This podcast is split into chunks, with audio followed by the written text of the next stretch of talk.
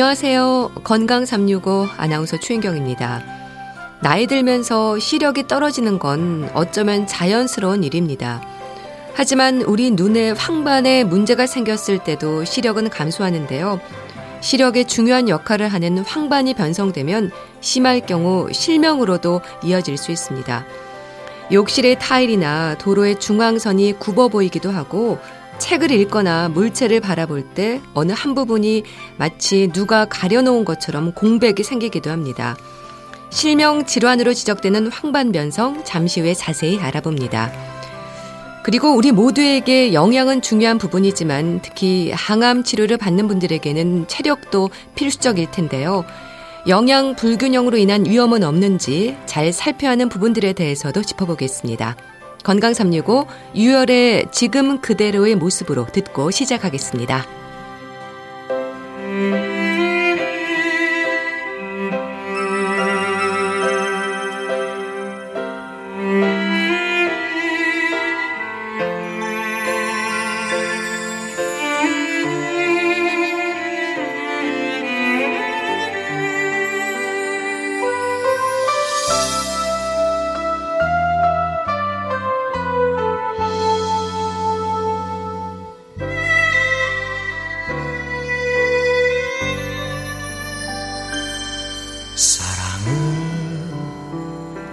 이야기할 때 그대의 눈을 바라보면서 마음을 전하려 할 때 그대의 손을 꼭 쥐어요. 햇살은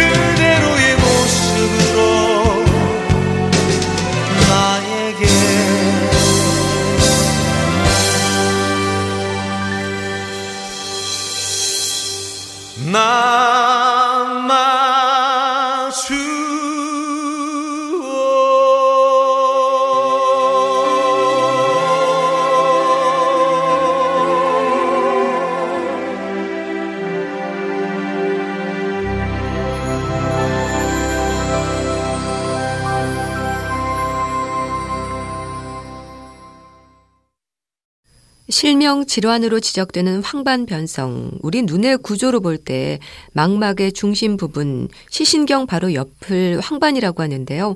황반에서 일어나는 변성을 황반 변성이라고 합니다. 설명을 들어도 얼른 이해가 되진 않으시죠? 한양대 병원 안과 안성준 교수와 함께 황반 변성에 대해서 자세히 알아보겠습니다. 교수님 안녕하세요. 네, 안녕하세요. 네, 반갑습니다, 교수님. 자, 황반 변성, 이 황반에서 변성이 일어나는 이유가 뭔가요? 그대로 잘 있으면 좋을 텐데, 이유가 뭡니까? 예, 망막세포의 기능이 노와 함께 떨어지면서 망막 밑에 드루젠이라고 하는 침착물이 쌓이게 되는데요. 네. 이것이 진행하면서 망막의 시세포가 손상되어 위축이 되기도 하고 나쁜 혈관이 자라면서 시력이 급격하게 떨어지게 됩니다. 네. 우리가 일단 망막을 얘기할 때 카메라의 필름 역할을 한다고 합니다. 교수님, 이건 어떤 의미인가요? 카메라가 눈을 본따서 만들었는데 예. 물체의 상이 카메라의 필름에 광학 반응을 일으켜 기록하게 되는데 망막은 물체의 상이 망막의 시세포를 통해 전기 신호로 전환돼서 보는 기능을 수행하게 되므로 카메라의 필름 역할과 같다고 볼 수 있습니다. 네. 망막 중에서도 가장 중요한 부분이 황반이라는 망막의 중심부인데요. 이는 우리가 보는 시야의 중심 부분을 담당하고 중심 시력을 관장하기 때문에 네. 시력에 가장 직접적으로 영향을 미치는 부위입니다. 네.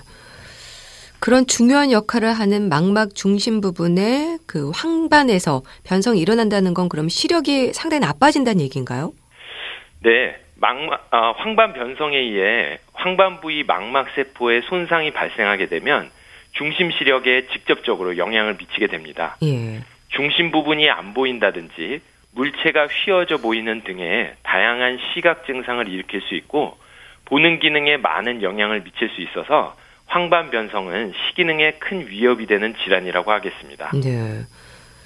그럼 원인이라고 한다면 노화가 원인이 됩니까? 요즘 뭐 고령 사회를 살면서 해마다 환자가 늘고 있다고 들었습니다.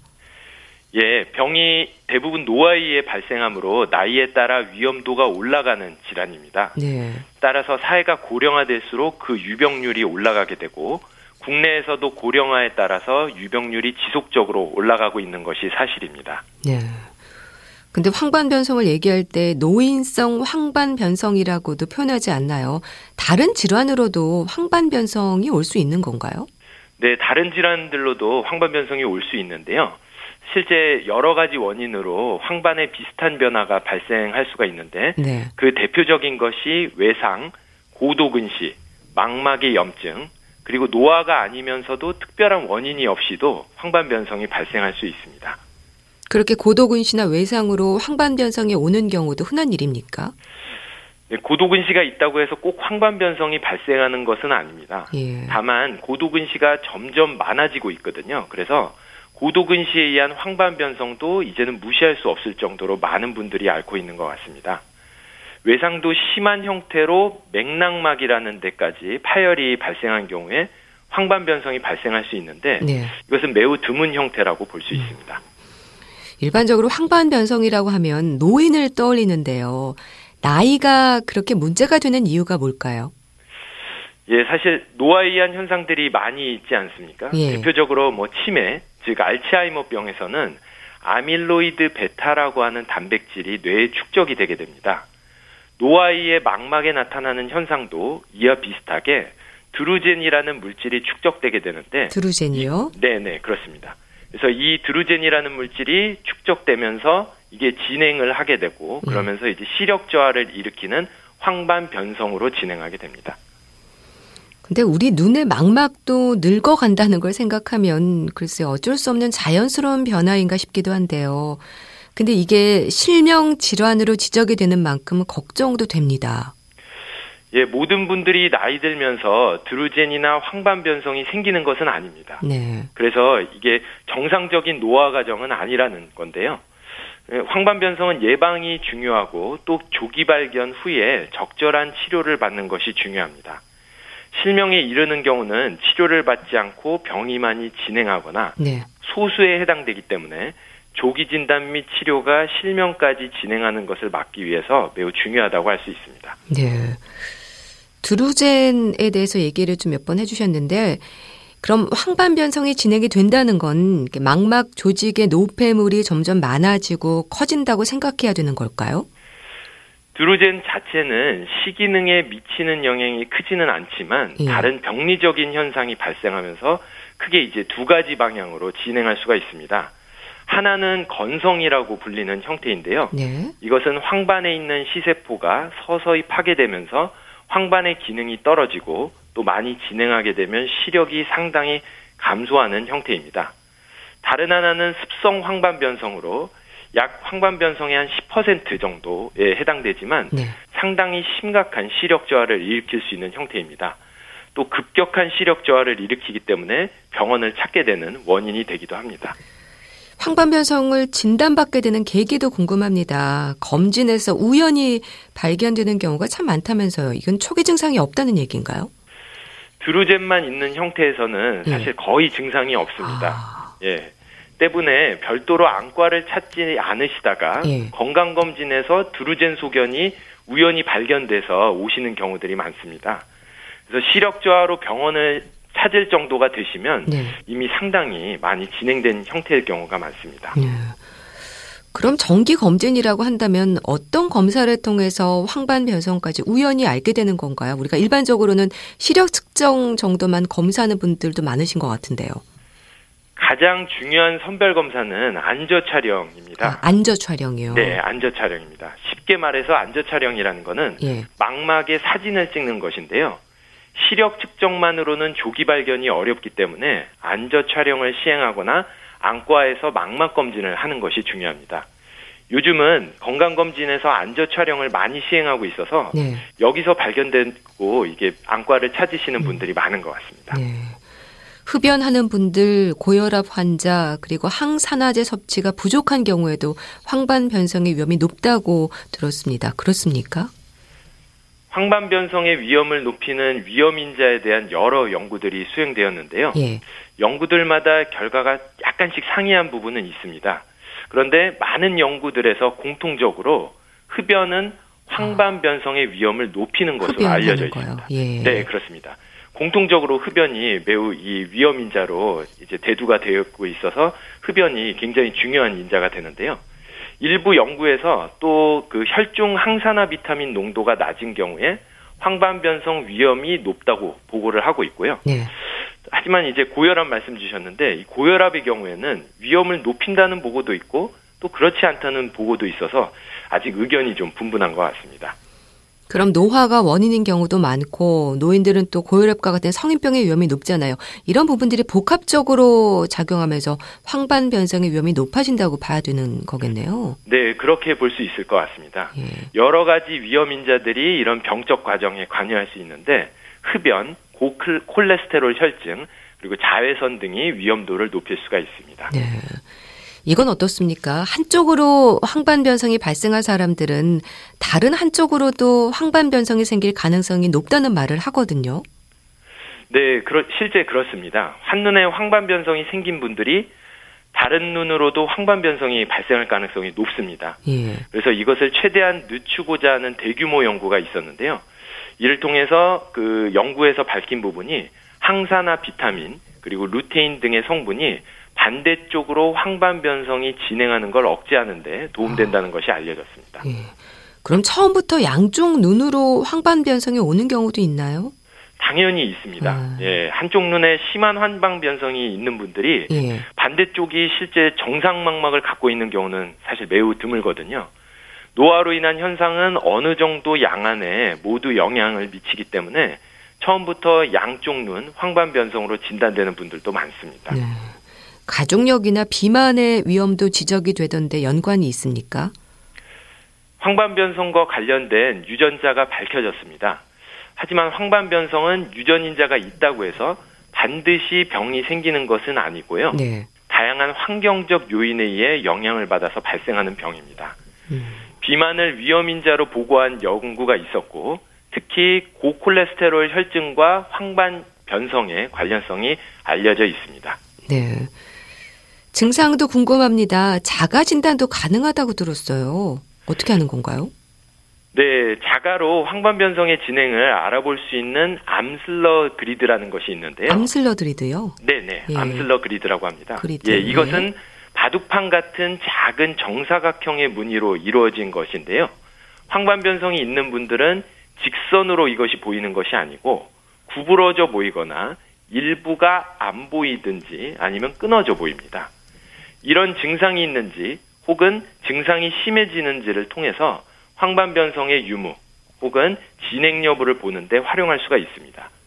하지만 드루젠만 생기는 초기 황반 변성에서는 네. 증상이 없을 수 있어서 이 암슬러 그리드 결과가 정상이라고 해서 완전히 안심할 수는 없습니다. 네. 그러니까 격자무늬 도구를 사용하는 방법으로 확인할 수 있는 거네요. 네 네 그렇습니다.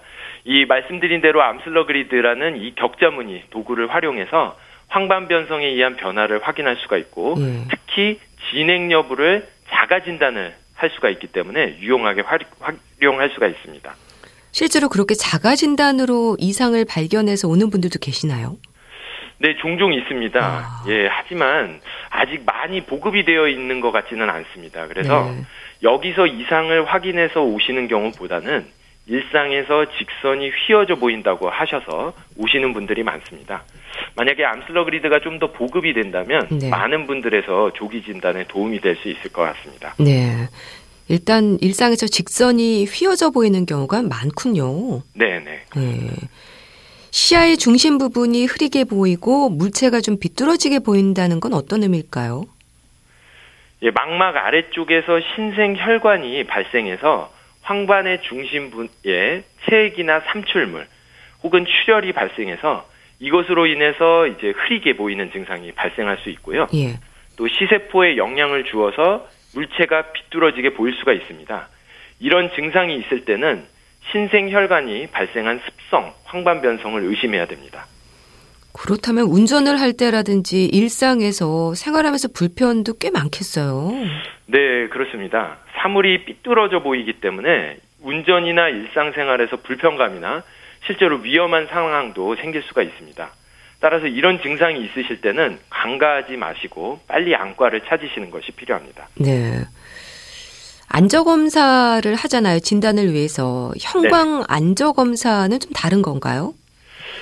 네, 안저라는 것은 동공을 통해서 볼 때 확인되는 안구의 안쪽 면을 말합니다. 여기에 이제 망막과 시신경 유두를 포함하고 있어서 여러 가지 안질환을 진단하고 질환의 진행 상태를 확인하는 굉장히 중요한 검사입니다. 보통 이제 광범위한 망막을 보기 위해서 어, 동공을 키워서 검사를 하게 되는데요. 예. 황반 변성 진단을 위해서 이런 망막의 중심 부인 황반이란 부위를 집중적으로 이 안저 검사를 할 때 관찰을 해서 이상 여부를 확인하게 됩니다. 네. 그 밖에 어떤 검사들이 또 진행이 됩니까?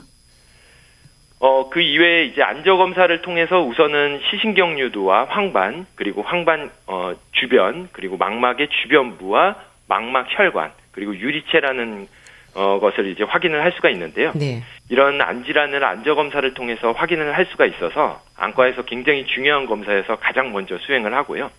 그 이외에 형광 안저 검사나 망막 단층 촬영 검사라는 검사를 황반 변성에서 매우 중요한 검사가 되겠습니다. 네. 이런 검사들을 수행하게 됩니다. 망막 단층 촬영을 통해서는 또 어떤 부분들을 확인하는 건가요? 예, 망막의 조직 이상을 정밀하게 확인할 수 있습니다. 예. 이것은 이제 그 CT라는 검사가 있지 않습니까? 네. 그래서 망막의 CT로 생각하시면 되겠습니다. 아, 망막의 구조적 이상을 매우 정밀하게 알 수 있는 검사고 예. 또 이제 황반 변성에서는 병의 심한 정도와 활성도를 나타내줘서 치료를 걸- 결정하는데 매우 중요한 역할을 합니다. 네. 이 근데 황반변성으로 치료받는 분들은 병원에 갈 때마다 망막 단층 촬영을 하진 않잖아요. 거의 대부분의 이제 황반변성으로 치료받으시는 분들이 이 검사를 사실은 수행을 하시는데요. 아, 네, 이게 왜 중요하냐면은 예. 특히 이제 제가 아까 말씀드렸듯이 건성과 습성으로 나눌 수 있다고 말씀드렸지 건성과 않았습니까? 습성이요. 예. 네 네. 그런데 특히나 이제 습성 황반 변성으로 이제 치료받으시는 분들이 계시는데 이런 습성 황반 변성에서 치료 여부를 결정하는데 가장 중요한 역할을 하는 검사가 바로 망막 단층 촬영입니다. 네. 어, 그래서 이제 치료를 하면서 저희가 치료 반응도 이제 확인을 해야 되는데 치료를 한다면 망막 내 혹은 망막 하액이란 것이 치료를 통해서 흡수가 되는지를 확인해야 되는데 이런 치료 효과를 판정하는데 이 검사가 굉장히 중요한 역할을 합니다. 그리고 또 건성 황반변성을 앓고 계신 분들도 주기적으로 이 검사를 하셔서 아. 망막의 변화를 관찰하고 또 건성에서 습성으로 진행할 수가 있기 때문에 이것을 조기에 확인하기 위해서 단층 촬영이 필요합니다. 그러니까 주기적으로 망막 단층 촬영을 받아야 되는 거네요. 네 네 그렇습니다. 치료를 통해서 부기가 가라앉았는지를 보는 건가요, 그럼? 네 네 그렇습니다. 망막 내 혹은 망막 하액이 있을 때는 이로 인해서 망막이 부어 있고 그것 때문에 또 시력이 떨어지게 됩니다. 근데 치료 후에는 이 액체들이 흡수되면서 망막 두께가 줄어들게 됩니다. 네. 이것은 가장 이 망막 단층 촬영을 통해서 확인하는 것이 중요하고 또 단층 촬영이 어 이런 이런 것들을 통해서 추가 치료 여부를 할지 말지를 결정하는 데 굉장히 유용한 정보를 제공하게 됩니다. 치료는 주사 치료를 말하는 겁니까? 네, 그렇습니다. 습성 황반 변성의 현재로서는 주사 치료가 가장 표준 치료로 시행되고 있습니다. 네. 경우에 따라서 광역학 치료라고 하는 일종의 레이저 치료를 시행하기도 하는데 주사 치료가 현재로서는 절대적으로 많이 수행되는 치료입니다. 그런데 황반 변성의 상태가 똑같을 수는 없잖아요. 단계에 따라서 치료가 달라지는 겁니까? 네, 그렇습니다. 어, 건성의 경우에는 위험인자를 조절하고 경구 영양제를 복용하는 외에 특별히 다른 치료는 없습니다. 아, 습성의 경우에는 앙군의 주사, 광역학 치료들을 시행하게 되고 특히 앙군의 주사가 현재 가장 많이 시행되고 있습니다. 네. 건성 황반 변성과 습성 황반 변성으로도 구분이 된다고 하셨는데 좀 자세히 설명을 좀 해주세요. 네, 그 맥락막 신생혈관이라고 하는 신생혈관의 유무에 따라서 건성과 습성을 구분을 합니다. 신생혈관의 유무에 따라서요. 네, 그렇습니다. 신생혈관이 있는 경우에는 습성, 없는 경우에는 건성 황반 변성이 되는데요. 건성은 아주 경한 경우에서부터 지도형 위축이라고 하는 심한 시세포 파괴를 일으키는 경우까지 아주 스펙트럼이 다양하다고 볼 수가 있습니다. 그리고 가장 중요한 특성은 천천히 진행하는 특성이 있는데요. 네. 반면에 습성의 경우에는 신생혈관의 활동에 의해서 급격한 시력 저하가 가능하기 때문에 특히 치료에 있어서 주의를 기울여야 하는 질환입니다. 네. 그러니까 신생혈관이 있는 게 안 좋은 거네요. 네, 그렇게 볼 수 있습니다. 일단 음. 신생혈관이 있는 습성 황반 변성은 황반 변성에 분류해서 굉장히 진행된 형태로 보는 사람들이 많습니다. 예. 우리나라 사람들의 경우에는 건성이 많은가요? 습성이 많은가요? 어, 대부분의 인구들에서 아직 건성이 습성보다는 많은 것으로 음. 되어 있습니다. 예. 우리나라도 마찬가지입니다. 그러니까 위험도로 보자면 습성이 더 위험한 거네요. 건성도 사실 매우 진행된 형태는 심한 시력 저하를 야기할 수 있습니다. 예. 다만 이렇게 되기까지 천천히 진행하는 반면에 아. 습성은 급격하게 시력 소실을 일으킬 수 있기 때문에 네. 시력을 위협하는 위협하는 위험한 병이라고 할 수 있습니다. 네. 눈 속에 투여되는 항체 주사는 뭐 습성 황반 변성에 처방이 되는 겁니까? 네, 그렇습니다. 신생혈관의 활동성을 줄이는 치료인데요. 예. 신생혈관이 그렇게 어, 그렇기 때문에 신생혈관이 있는 습성 황반 변성에만 사용하게 됩니다. 그 주사 치료를 언제까지 어느 정도의 간격으로 받아야 하는 건지도 궁금한데요. 최근 들어서 여러 가지 간격으로 치료하는 여러 방법들이 어, 고안이 되었는데 네. 치료자에 따라서 좀 선호하는 방법이 다를 수는 있습니다. 다만 계속 재발을 하는 경우에는 계속 치료를 해야 합니다. 그래서 언제까지라는 것이 꼭 정해진 것은 없습니다. 네. 반면에 재발 없이 안정적으로 유지되는 경우에는 치료 없이 그냥 경과 관찰만 하게 됩니다. 음, 그럼 주사 치료를 받다가 중단하면 증상 악화로 이어지는 건가요? 어떻습니까? 예, 주사 치료 이후에 재발을 안 하면 괜찮겠지만 예. 재발을 하는 경우에는 치료를 하지 않게 되면 신생 혈관의 활동에 의해서 망막이 계속 손상을 받게 됩니다. 이로 인해 증상 악화로 이어질 수 있겠습니다.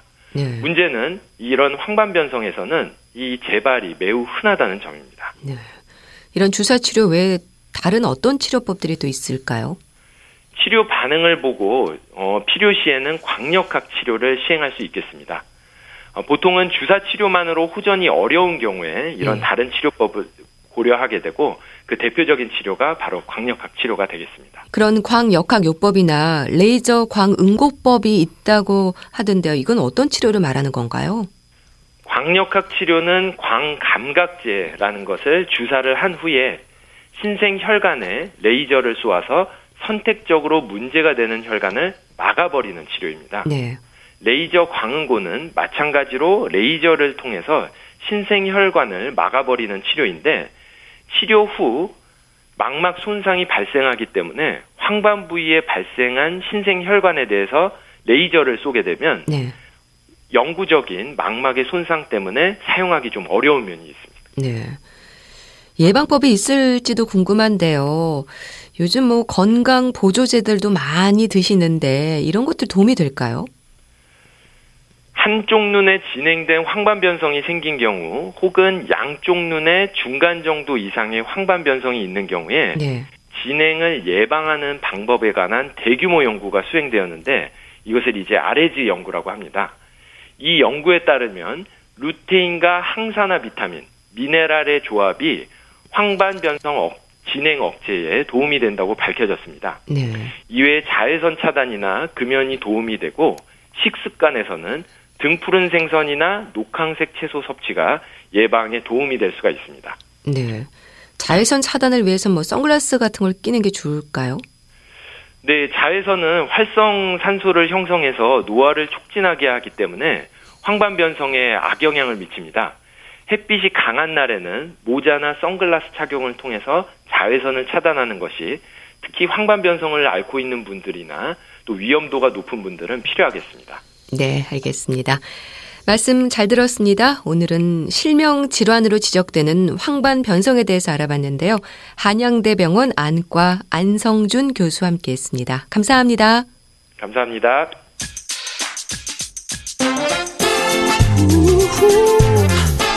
뭐라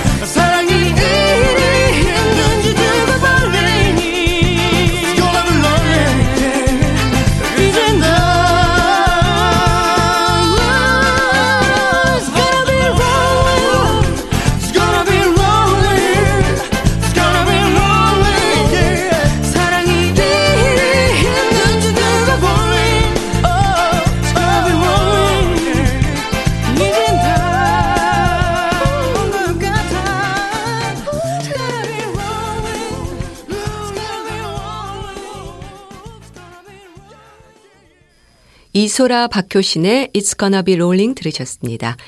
여러분은 지금 KBS 라디오 건강 365 함께하고 계십니다.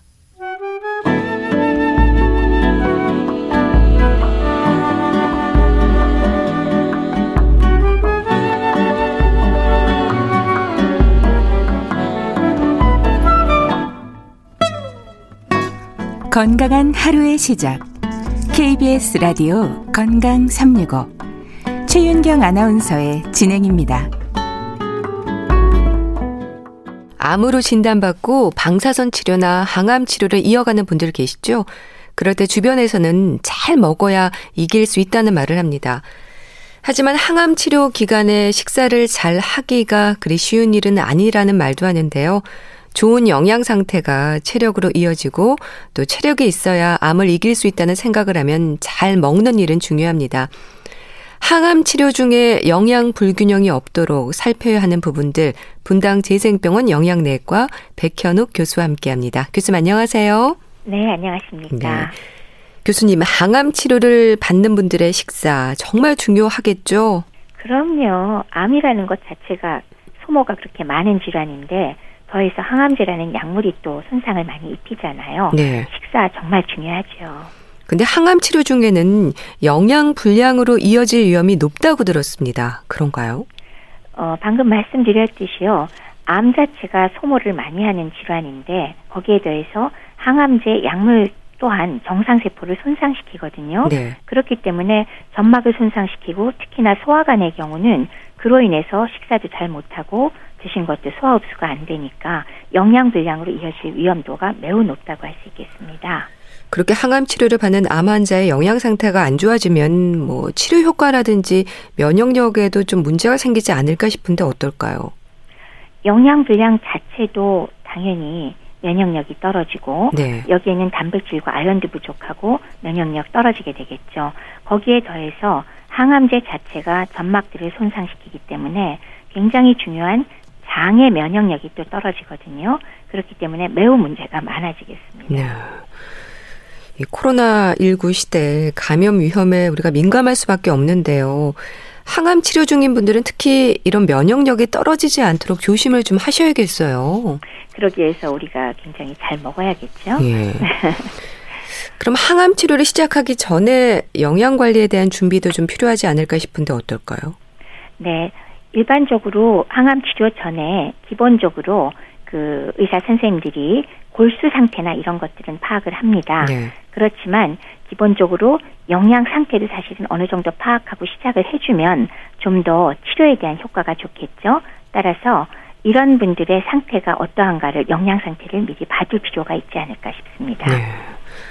그러니까 항암 치료 전에 영양 상태를 좀 좋게 하는 건 암 치료로 다시 건강해질 수 있는 방법이라고 생각하시고 잘 챙겨 드셔야 할 것 같은데요. 교수님, 치료 전에 어떤 부분들을 살펴야 될까요? 우선 첫 번째는요. 어, 지금 치료 받으실 분이 식사량이 어느 정도 유지되고 있는가. 예. 여기에는 물론 식욕이 어떤지 구역질이나 구토나 설사 같은 게 동반되지 않았는지 이런 걸 봐야겠죠. 두 번째는 그렇게 해서 이분이 체중을 잘 유지하고 있는지 최근에 예를 들면 암 수술을 받았거나 암으로 인해서 최근에 체중이 갑자기 뭐 5kg, 10kg 빠졌다든지 하면은 네. 이 상태는 영양 문제가 있다고 봐야 되겠죠. 그래서 한 가지 더 본다면 어, 혈청 검사를 하실 때 네. 알부민이나 프리알부민 혹은 혈색소 등의 영양 지표도 미리 봐두시고 만약에 이런 것들이 매우 안 좋다면 사실은 치료 전에 어, 필요하다면 어, 단기간 어, 병원에서 정맥 영양 치료를 단기간 받고 하는 것도 한 가지 방법이라고 할 수 있겠습니다. 당뇨병이나 콩팥병과 같은 만성 질환이 있을 때는 의사와의 충분한 상담도 필요하겠어요. 그럼요. 당뇨병이 있을 때는 또는 콩팥 질환이 있을 때는 이러한 당 조절도 문제없이 잘 하고 네. 신장 기능이 유지가 돼야 몸 전체가 유지돼서 약물 치료도 제대로 할 수 있지 않겠어요? 그렇기 때문에 사전에 의사와 또한 영양 전문가와 상담해서 잘 드실 수 있는 식사 종류와 어떻게 먹을 수 있는가 시기 상담이 꼭 필요하다고 하겠습니다. 네. 그리고 항암 치료에 들어가면 겪을 수 있는 부작용의 위험들이 있다고 들었습니다. 우선 메스꺼움을 느끼는 분들이 많다고요? 네, 맞습니다. 구역질이나 구토 증상이 가장 흔한 구역질 부작용이 구토. 되죠. 예. 그렇죠. 거의 뭐 70 내지 80%의 어, 환자분들은 이런 증상을 느끼게 돼 있습니다. 원인이라면 위장관 세포가 손상된 것도 있지만 네. 중추의 그 감각을 이상을 영향을 미치는 것이 있고 또 하나는 몇 번 겪고 나면 또 심리적인 영향도 같이 있다고 합니다. 그러나 어찌됐건 대부분의 환자가 느끼는 것이 바로 메스꺼움과 구토 증상입니다. 그렇게 메스꺼운 상태에서는 사실 뭔가를 먹는다는 것 자체가 부담이 되잖아요. 이럴 땐 어떻게 해야 될까요? 우선 너무 심한 경우는 당연히 병원에서 구토 억제제를 어느 정도는 써줄 겁니다. 예. 그렇지만 그렇지 않다고, 그러니까 구토 억제제로 써도 억제가 되지 않을 때는 그 다음에는 이제 거기에 맞춰서 우리가 좀 경감을 시킬 수 있는 방안들을 강구를 해야 되겠죠. 네. 근데 그렇게 구토를 하고 속이 비어 있으면 더 메스껍지 않나 싶은데요. 관리에 좀 신경을 써야 될 것 같습니다. 조언을 해 주신다면은요. 우선은 소량씩 자주 먹는 게 그나마 도움이 조금 되실 겁니다. 소량씩 자주요. 그렇죠. 예. 저혈당에 빠지면 더 메스껍기 때문에 조금이라도 들어가 주는 게 편하지만 어차피 많이 드실 수 없습니다. 그래서 가볍게 소량 자주 드시는 것이 첫 번째겠고요. 네. 그리고 어, 드실 수 있는 식사를 물론 골라서 드신다 뭐라도 좋지만 일단 권해드리는 거는 기름기가 많으면 먹을 수가 없어요. 그래서 뭐 비스킷이라든지 예, 요구르트라든지 네. 미숫가루라든지 뭐 신선한 과일이나 야채 이런 걸 조금씩 드셔보시면 어느 정도는 좀 드실 수 있지 않나 싶고요. 네. 그다음에 이거는 상당히 개인적이고 우리 병원에서는 곧잘 효과가 있다고 느끼는 건데 누룽지를 뜻밖의 드시는 분들이 아, 계세요. 누룽지를요. 네, 매시껍다 그럴 때 다른 식사는 하나도 못 하시는데 예. 누룽지를 드리면 좀 드시는 분이 많이 계시더라고요. 그래서 이거는 상당히 개인적인 경험이고 우리 병원에서만 사용을 하는데 그런 것도 한번 생각을 해보셔도 괜찮은 것 같아요. 네. 항암 치료 중인 환자들에게는 뜨거운 음식이 메스꺼움을 유발한다는 말도 있던데 그렇습니까? 어, 따뜻한 것보다는 아무래도 차갑게 했을 때 메스꺼움이 조금 덜어지는 아. 것 같기는 해요. 근데 이것도 드실 수 있을 땐 상관없지만 메스꺼움이 심할 때는 차가운 음식 내지는 얼음 조각을 입에 물어본다거나 이런 경우에 도움이 조금 되는 수가 있습니다. 네. 그 차가운 음식을 드시는 게 오히려 좀 괜찮네요. 메시꺼움을 억제하는 데는 도움이 되고요. 예. 그러나 차, 뭐 어차피 많이 드시지 못하니까 상관은 없지만 너무 찬 음식을 많이 먹었을 땐 위에는 다시 부담이 되거든요. 그렇지만 메스꺼움 자체에는 차가운 것이 도움이 됩니다. 네. 너무 더운 환경도 피하는 게 좋다고 하던데요. 이건 맞는 얘기인가요? 너무 덥거나 추운 거 피하는 게 적당하겠죠. 네. 항암 치료를 받기 시작하면서 입맛을 잃었다는 말 참 많이 하십니다. 이런 분들 어떻게 많으시죠? 대부분. 예. 그렇죠. 그리고 항암 치료가 보통 한 가지를 사용하지 않잖아요. 예. 네, 거의 대부분의 항암제는 다 입맛이 떨어지고 그다음에 구역질과 구토가 나오는데 또 대개는 한 가지가 아니고 여러 가지를 사용하기 때문에 거의 대부분의 환자가 어, 입맛이 없어지고 그리고 구역질 구토는 동반될 때가 많습니다. 근데 체중이 감소하면 안 되잖아요. 이렇게 식욕을 잃는 경우에는 어떤 방법으로 회복할 수 있을까요? 입맛 돋구는 약이 있기는 있습니다. 네. 일단 그 방식으로 어, 조금이라도 도움은 받으셔야 될 거고요. 그거 외에는 결국은 내 입맛에 맞는 것으로 어, 좀 입맛 돋굴 수 있는 식사와 어, 소화가 잘 되는 음식을 소량씩 자주 먹는 것 이것이 가장 도움이 될 것 같습니다. 그러니까 식사 시간과 상관없이 먹고 싶을 때마다 조금씩 드시는 것도 방법일까요? 그렇죠. 먹고 싶을 때마다 조금씩 드시고 음식도 가리지 않고 드셔도 되지만 어, 기름진 것은 우리가 이럴 때 먹기가 어렵잖아요. 예. 그러니까 비교적 담백한 것들을 골라서 드시면 도움이 될 겁니다. 그런데 항암 치료 중에는 미각과 후각에 변화가 생기는 분들도 많다고 들었습니다. 그런가요? 네. 점막 세포에 굉장히 그 자극을 많이 주기 때문에 예. 소화관 전체에 자극을 주면서 특히 구내염 같은 것들이 많이 일어나죠. 근데 구내염이 아주 심한 경우 아니더라도 미각 후각은 많은 변화가 오는 게 많죠. 근데 그 중에서 미각의 변화는 사실은 아연이라는 영양소가 어, 부족할 경우가 많아서 네. 아연을 보충했을 때 음. 도움을 받는 경우가 일부 있습니다. 따라서 관심을 가지고 계셔야 되겠습니다. 네. 근데 이런 경우에는 참 입맛도 없고 힘들 것 같은데 이렇게 아무 느낌 없이 음식을 섭취하는 게 쉬운 일은 아니잖아요. 어렵죠. 그리고 세상 사는 즐거움이 사라지잖아요. 예. 네, 그래도 우리가 어느 정도는 식사를 하면서 영양을 유지하셔야 항암 효과도 좋을 것이고 그렇기 때문에 드시긴 해야 될 거고요. 그래서 그런 점에서 그 미각 떨어진 것 자체를 가급적이면 구내염을 회복하는 방식으로 그 뭐 성장 인자가 포함된 이런 어, 약물들을 좀 사용하고 네. 아연도 보충하면서 어, 소화 잘 되는 음식으로 식사를 충분히 하셔야겠죠. 네. 건강한 사람도 그렇지만 뭐 항암 치료 중인 분들 역시 숙면을 취하고 나면 그나마 좀 식욕을 느낀다고 하는데 불면증과 같은 부분을 해결하는 것도 중요할 것 같아요. 어떨까요? 아주 중요한 문제가 되겠습니다. 휴식을 취하는 것이 기본이잖아요. 예. 소화도 어느 정도 되는데 도움이 될 것이고, 그리고 그 다음 단계에 그나마 식욕도 느끼고 활동을 하실 수가 있게 되겠거든요. 근데 많은 분들이 불면증에 약물을 쓰는 것에 대해서 거부감을 많이 아. 갖고 계세요. 그렇지만 이런 경우에 그 수면제를 사용해서 불면을 해결할 수 있다면은 네. 전혀 부담 갖지 않고 쓰는 쪽이 잃어버리는 것보다 얻는 게 훨씬 많으니까 수면제나 이런 것들을 의사 선생님이 권하실 때는 너무 힘들어하지 마시고 사용을 하시고 수면을 충분히 취하시는 게 도움이 됩니다. 네. 근데 불면증이 있을 때 약물 처방을 받는 게 좀 꺼려지는 게 사실 내성을 걱정하거든요. 그렇죠. 예, 어떻습니까? 예. 이 부분에 대해서는 어떤 말씀을 해 주실까요? 약물에 약물을 사용했을 때 우리가 뭐 의존성이나 뭐 약물 중독을 걱정하시잖아요. 예. 그랬을 때 제가 말씀드리는 건 있죠. 물론 의존의 의미가 다양하게 있지만 그런 경우에 그 의존이 중독과 다른 점은 중독의 경우는 그 약물을 끊었을 때 굉장히 많은 부작용이 나올 것이고 의존이나 그런 것의 심리적인 의존성 같은 것들은 네. 약물을 안 먹었을 때 단지 잠을 못 잔다는 것 뿐이잖아요. 게다가 이런 질환을 치료 중에 사용하는 것은 기간이 어느 정도 정해져 있기 때문에 크게 부담을 가지실 필요가 전혀 없는 사안입니다. 네. 따라서 필요할 때는 약물을 활용하시는 게 오히려 우리가 약물 이용에 가장 정도가 되지 않을까 합니다. 네. 수면 환경도 좀 살펴봐야 되지 않을까요? 그렇죠.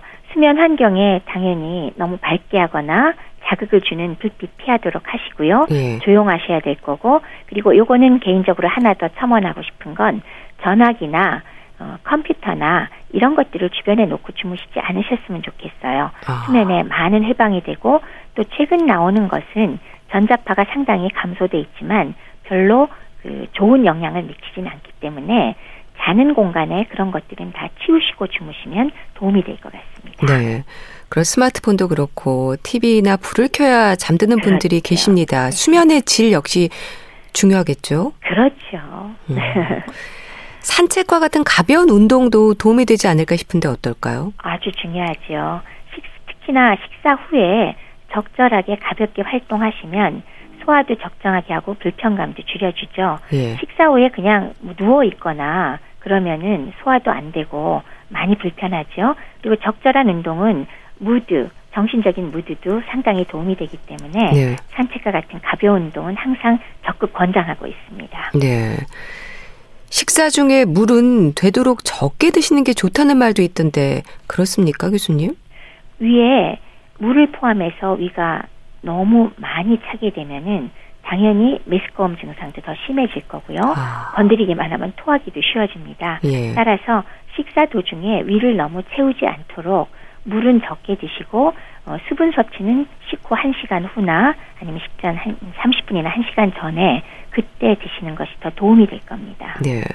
구토가 항암 치료 중에 있을 수 있는 부작용이라고 들었습니다. 그런가요? 가장 흔한 것이 음. 아까 메스꺼움과 구토라고 메스꺼움과 말씀을 구토요? 드렸습니다. 예. 흔하기도 하고 또 항암제를 지속하기 상당히 어려운 사안이 되는 이유 중에 중요한 것이 바로 심한 구토가 됩니다. 네. 그런 경우에는 어떻게 해야 될까요? 안 먹을 수는 없지 않나요? 병원에서 다양한 종류의 그 구토 억제제를 사용하고 있습니다. 예. 그리고 안정제도 사용을 하고 있고요. 일단은 약물의 도움을 받으셔야 되고요. 그것도 안 되고 너무나 심하게 구토가 지속될 경우에는 사실은 어, 탈수가 심해지고 또 전해질에도 이상이 올 수가 있게 되거든요. 그런 경우는 반드시 의사 선생님과 다시 상담을 하셔서 필요하다면 단기간이라도 입원 치료에서 수액 치료가 필요할 경우도 있습니다. 네. 그러니까 구토가 계속 이어진다면 뭐 의사와의 상담을 좀 해봐서 이게 위험 신호가 그렇죠. 아닌지 점검을 그렇죠. 해봐야 되는 거네요. 그렇죠, 그렇죠. 음. 입안을 좀 자주 헹궈주는 것도 도움이 되지 않을까 싶은데요. 어, 아무래도 지금 입맛이 없고 제대로 못 드시고 그러면 구취도 나고 예. 그 자체가 식욕을 더 떨어뜨리거든요. 따라서 맑은 물로 입을 자꾸 헹궈 주시는 것은 어, 훨씬 도움은 당연히 되겠죠. 또 구강 위생에도 도움이 될 것이고요. 네. 그 살짝 신맛이 도는 과일이나 소스 같은 건 어떨까요? 이런 것도 구토 증상을 잠재우지 않을까 싶기도 한데요. 어, 사람에 따라서 다르지만 조금 더 신선한 맛이기 때문에 구토를 약간 억제하는 효과가 있기는 있습니다. 그리고 뭐 박하같이 자극되는 것도 어, 적절하게 메스꺼움이나 구토를 억제시키긴 하는데요. 아주 심할 때는 뭐 별로 도움이 안 되겠죠. 네. 근데 염증이 있는 분들에게는 이런 신맛이 오히려 증상을 좀 심하게 한다는 말도 있던데 항암 치료 중에 염증으로 고생하는 분들도 많으신가요? 항암제 자체가 그 정상 세포에 손상을 입히는데 정상세포 중에서 빨리 분열하는 그런 세포의 영향을 분열해서 증식하는 세포의 영향을 많이 미치거든요. 예. 그러면 그런 세포의 전형적인 게 점막세포예요. 그러면 소화관의 점막세포에 다 영향을 미치는데 특히 입속의 점막에 어, 영향을 미치면 구내염이 심하게 생겨서 네. 매우 괴롭죠. 거기에 자극적인 음식이 들어가면 쓰리고 아프고 뭐 아예 음식을 먹을 수가 없게 되잖아요. 예. 그렇기 때문에 뭐 그 염증으로 고생하는 분이 매우 많다는 게 답이 되겠죠. 네. 많이 힘드실 것 같은데 그 부작용 중에 하나로 이제 구토나 메스꺼움이 좀 많다고 하셨는데 항암 치료 중에는 아무래도 좀 예민하지 않을까 싶어요. 구토를 경험하면 다음에 식사가 두려워지는 심리적인 요인들도 좀 작용을 할 것 같은데 어떻습니까? 네, 맞습니다. 그런 것도 많이 있어서 심한 구토를 겪었던 분들의 경우는 심지어는 항암제를 막기 위해서 병원문을 들어서기만 해도 토하기 시작하는 분이 아. 계세요. 그런 거는 아마 심리적인 면이지만 어쨌건 중추에 작용하는 것은 동일하니까요. 네. 그래서 뭐 보통 일이 아니죠. 아까 말씀드렸듯이 구토라는 것 자체가 항암제를 지속할 수 없는 상황이 되는 경우도 상당히 많습니다. 네. 그런 심리적인 부분도 치료가 좀 필요한 건가요? 어, 상황에 따라서 다르죠. 물론 이제 구토 억제제를 우리가 사용은 하지만 예. 어, 거기에 더해서 필요하다면 심리적인 혹은 소량의 약물 치료, 안정제 이런 것들도 필요하다면 사용을 해야 됩니다.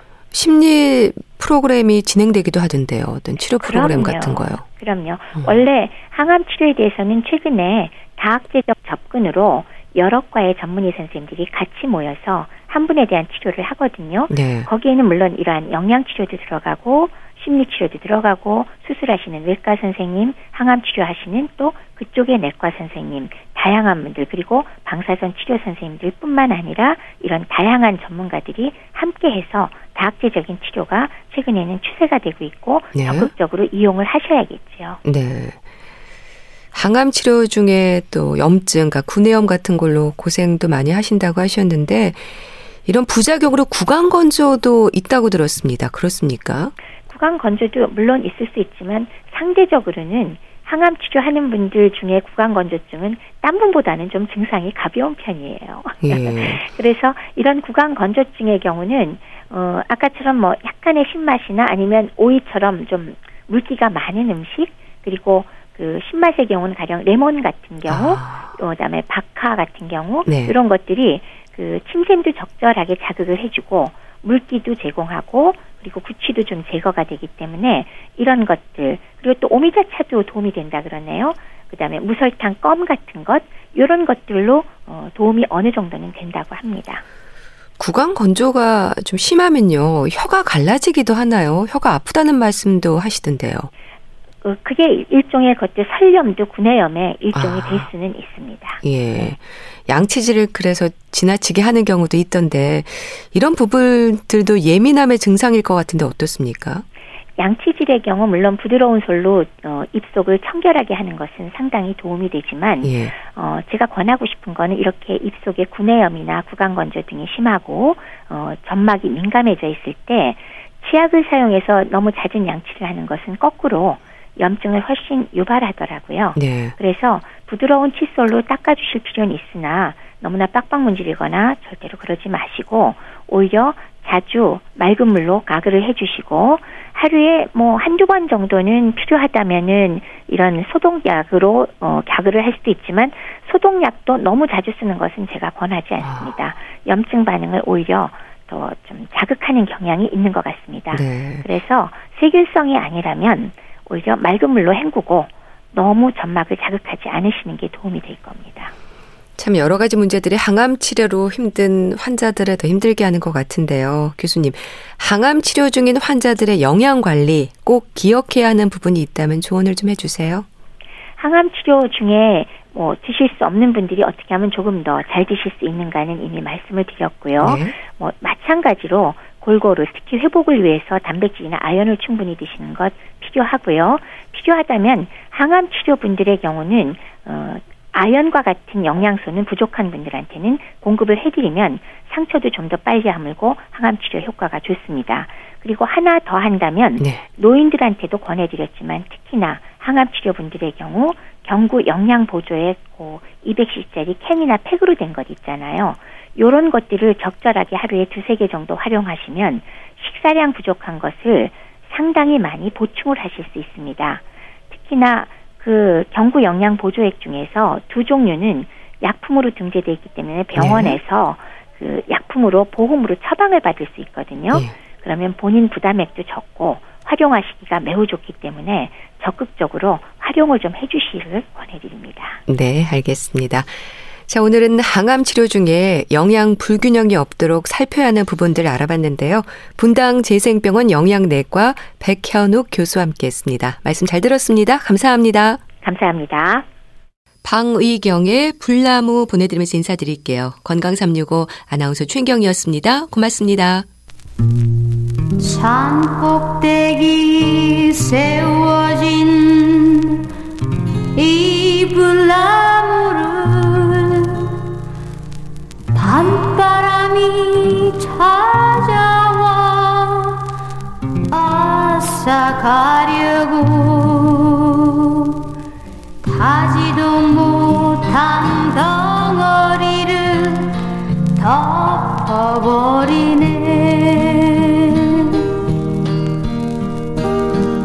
오 그대는 아는가 불꽃송이여 무엇이